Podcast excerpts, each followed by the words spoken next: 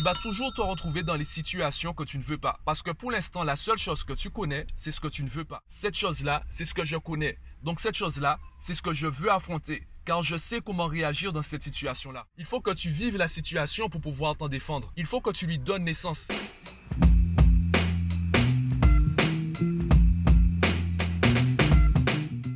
Aujourd'hui, je vais te faire un podcast euh, très court parce que euh, il fait super chaud. J'essaie d'enregistrer dans ma voiture. Le téléphone est déjà entré en surchauffe 5 fois. Donc, il a supprimé déjà 5 enregistrements. Je peux même pas les récupérer. C'est pas grave. Aujourd'hui, en fait, je voudrais te partager une réflexion que j'ai eue, ou du moins dont je me suis rappelé en voyant un tweet passer, donc sur Twitter.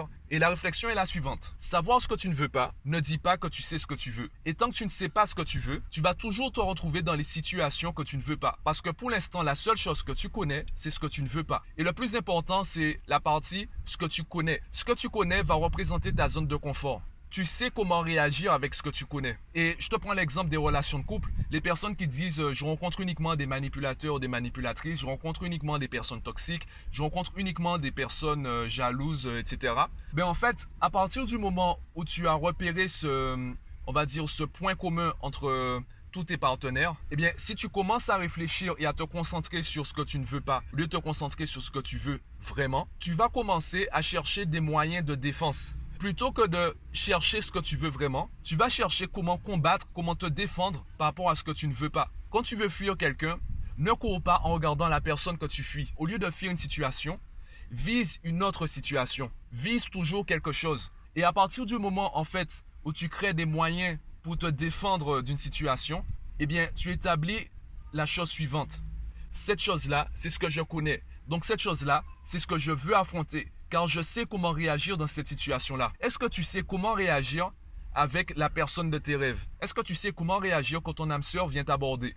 Est-ce que tu sais comment réagir quand ton âme sœur te demande un mariage? Non, tu n'as peut-être pas encore visualisé ça. Tu ne sais peut-être pas encore comment réagir dans ces situations-là.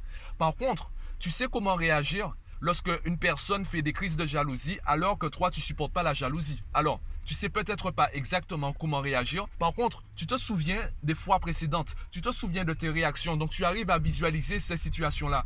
Donc, ces situations-là te paraissent beaucoup plus naturelles que les situations que tu souhaites vraiment avoir. Parce que elles, tu les as pas encore vécues. Donc, tu n'arrives pas encore vraiment à les visualiser. Tu as encore un frein. Et on peut le voir à l'école.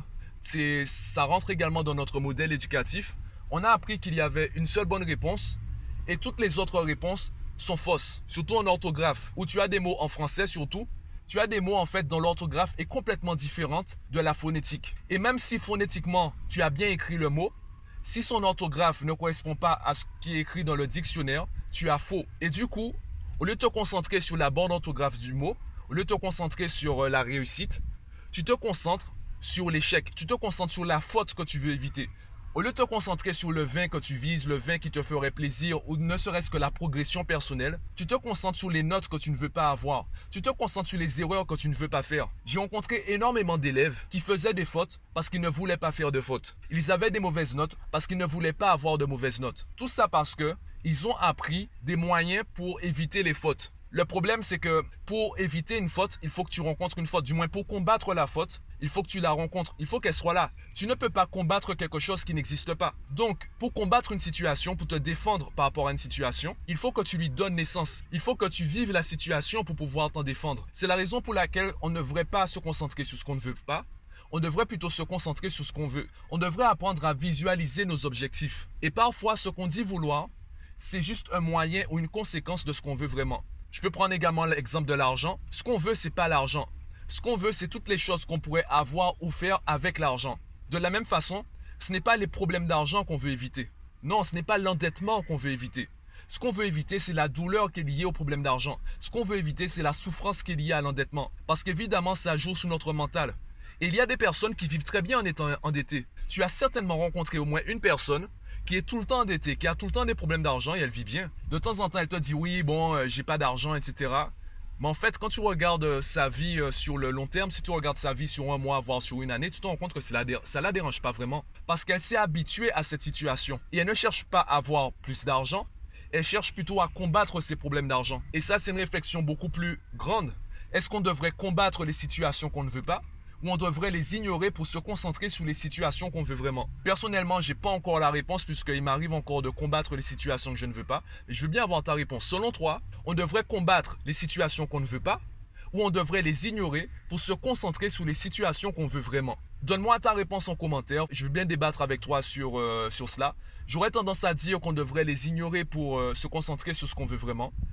Même si j'ai tendance à le dire, c'est pas forcément quelque chose que j'arrive à faire tous les jours. Je veux bien ta réponse. Je veux bien qu'on discute de cela. En attendant, moi je te dis à demain pour un nouveau podcast, pour un nouvel épisode. À demain.